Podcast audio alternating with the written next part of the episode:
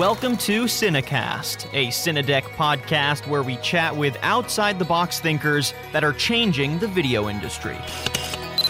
Take one. Hello, everyone. Welcome to Cinecast by Cinedeck. I'm your host, Daniel Litwin, the voice of B2B. Today, we're continuing our conversation with Alex Parnell. He's president of Splitting Lanes Entertainment. If you haven't heard part one yet, you should go do that. We'll be waiting here with more juicy content. But last episode, we set the stage for Alex's creative vision and some of the ways the market is changing. So definitely go give that a listen. Alex, welcome back to the podcast. How are you doing? Great. How are you doing? I am super. So, Alex, I think the main takeaway from last time's conversation is that client expectations in this field are really changing. Um, I think that comes alongside more educated clients. Uh, and because of that education, I think that makes for pickier clients too. Oh, absolutely. Uh, you know, cli- clients know what they're looking for, and therefore they have a more active voice in the minutia of the work that uh, comes back to them and in some of their suggestions. Do you find any link between heightened client expectations and an increase in revisions or extremely minute suggestions and changes? Uh, absolutely. um, and I think another thing that's that's made that's made that worse is things like not necessarily worse, but just different. Um, things like free Re- DaVinci Resolve. Um, you know, a DP will pull up DaVinci on their laptop during a screening if they're unhappy with the way things are looking, um, and uh, color it themselves and say, "See." Uh, so things things like that have really made a big difference. Even you know, even I've had producers pull up Resolve, um, or well, that's really one of the biggest things. It's just free software that's made things a little more difficult in some ways. And I mean, I guess to some degree, people should be happy that clients are more specific with what they want because at least the revisions coming back are not quite as ambiguous or vague or just uh, you know the color here seems wrong. Like okay like can you be more specific? I mean now i think um, just based on the way we consume media the accessibility that we have to media i think more people have a general understanding of the basics. And so you'll probably get more feedback that um, at least feels in the right direction and you know how to work with it a little better, even if that does mean the changes are more minute and maybe uh, there are more changes they're asking for because they know what they're looking for? Um, well, I find it's, to be honest, for me, that I don't find has changed too much. Um, really? Okay. No, you know, it's the, the changes are, it's still, you get two people in the room with you and they have opposite opinions. Um, sure. You know, so it's, uh, I don't necessarily find that the changes are more minute than they used to be. People are definitely more educated on color science, which is really nice. That's good. Um, so it's it's nice that you can show you know a lot of producers something on a scope, and they'll understand what they're at least on a basic level what they're looking at. You know, if highlights are completely clipped out or something like that, when you if you show someone a straight line on a scope, sometimes that helps. Now, uh, last episode you mentioned that freelancers are setting sometimes an unrealistic tone for the work that um, gets delivered to clients. In that uh, specifically non-union freelancers might work really really long hours to get something right which in essence you know you would appreciate that you have someone that cares that much about their work and is willing to deliver uh, something that they think is is perfect right? But in doing so they set uh, an unhealthy expectation between freelancers and clients in that clients expect this quality not quite understanding the amount of hours it takes to get to that quality, uh, and therefore maybe get confused on pricing, or it, it just creates a lot of stress for the freelancers. Do you mind breaking down that dynamic a little more and kind of how you felt this particular pain point in your career? Well, generally, what it is is a producer will come in, and you know, if you do a review on a show, if you get, you know, it depends. Like like a standard hour reality show gets anywhere from two to five days in online and color. Um, and if you get two days and you have to review it the second day, um, you know, if you have a 1500 shot show, if you just do the math on that, you know, you, you spend maybe, say, 12 hours between the two days on color. Um, so what is that, 720 minutes? You have about 30 seconds a shot. Um, it's tough to make something look decent that quickly. Um, it definitely can be done, um, especially if it's a controlled environment and shots aren't changing that much. But we all know reality shows generally are not that controlled in an environment, and they're they're very heavily edited. The cameras are not balanced properly, um, and so sometimes you'll you'll wind up with a producer who will come in and give you 10 pages of notes on a show like that um, and they expect them to be done and the show to be output that day um, that's basically impossible sometimes um, so some colorists will just stay the first day and do a 16 hour shift so they know that they're not going to get noted heavily the next day um, and it just it it basically, like it, like I said earlier, it just creates these unrealistic expectations that um, somebody can get the same amount of work done in a normal shift. Now, on the deliverables specifically, uh, have you felt that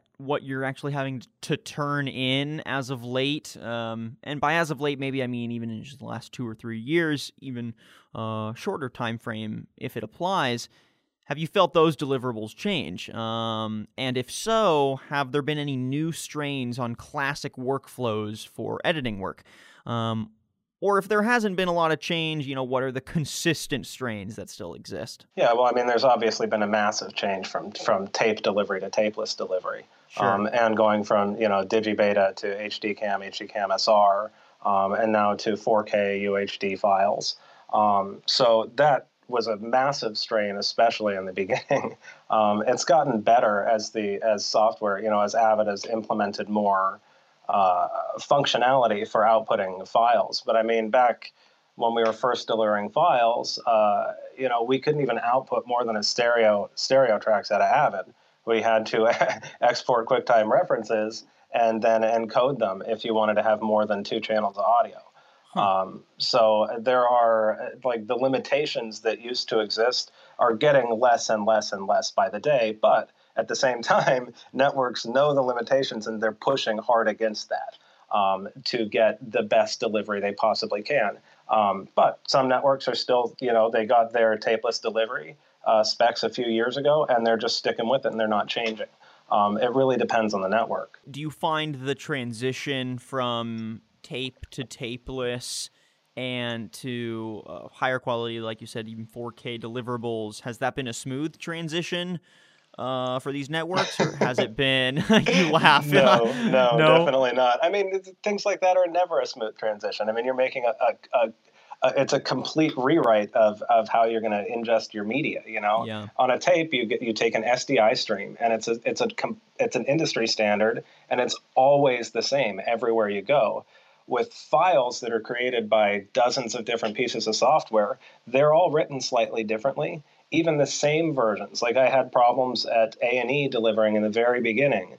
Um, our files uh, that we would deliver would manually transcode 100% of the time, but their automated transcode system, they would always fail. And the only thing we could track it down to was we were on Avid 6.5, and at that point I think 8 was out, and the only thing we could track it down to was uh, the difference in the DNxHD codec, that there was something in it that their servers did not like. Um, but for whatever reason, when they would manually transcode, they'd have no issues. So, would you say that these higher quality deliverables are forcing the industry, or at least your side of the industry, to get more efficient? Absolutely. I mean, the file based delivery at this point for a network is very efficient if you use something like a Cinedeck or Cinex insert, and you can just, you know, for revisions, it's really simple. Someone yeah. sends you a time coded, you know, a time coded piece of an MXF file or a QuickTime, depending on what your delivery is, and it basically automatically drops drops the fix in. So it makes it easier on the client end and on the network end because I don't have to re-output a whole new file. And we'll get more into the details of some software that has been very helpful for you in this transition uh, on part three of this podcast. But before we finish up this part, gotta ask you for some anecdotes because I feel like they're numerous and uh, sometimes putting things into context really helps an audience visualize why workflow is so important. So, what is a horror story of yours that you can remember that really highlights the pains of an inefficient workflow? And it can either be back in the tape days, but if you could point to uh, an example in the tapeless days, since those are the ones that are most current, that'd be that'd be best. Yeah, um, let me think. Uh, recently, the most the worst workflow that I dealt with was um, I did a show called Bad Baby or Bringing Up Baby for uh, Snapchat. Um, and that was edited in Premiere, uh, colored in Resolve, and then spit back to Premiere. Now, we couldn't get XML to work uh, because they had done it was very effect heavy. There were tons of resizes, there were tons of split screens. Um, so our workflow wound up being a QuickTime mixdown, essentially. Um, color traced, and then you know lots of power windows for all the split screens. Um, that's in my eyes a absolute nightmare workflow because I can't grade every shot individually. I had to track all of the windows as they came, you know, the split screens as they came on and off screen.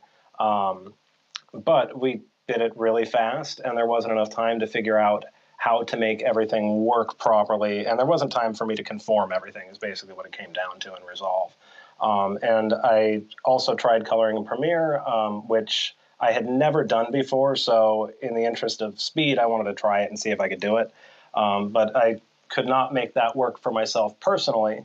Um, just like I said, in, in the interest of speed, it was actually faster to drop it into Resolve um, and and uh, edit it down and just uh, and just do basically down and dirty on it, um, which is that that to me is a nightmare. Um, you know, I hate not being able to color individual clips and spit them back out and relink and uh, and actually utilize everything that I need to. Um, there were no handles on anything. We had to recolor a bunch of spots because the transitions weren't working properly. Um, that's not a situation I like to be in. And we're going to continue to break down how to get out of those unfortunate situations, how software can really help build a network of support for you as a freelancer, uh, and what an efficient workflow does look like today on part three of this conversation. Alex, thank you so much for rejoining us on the podcast. We'll be chatting again here soon. Thanks.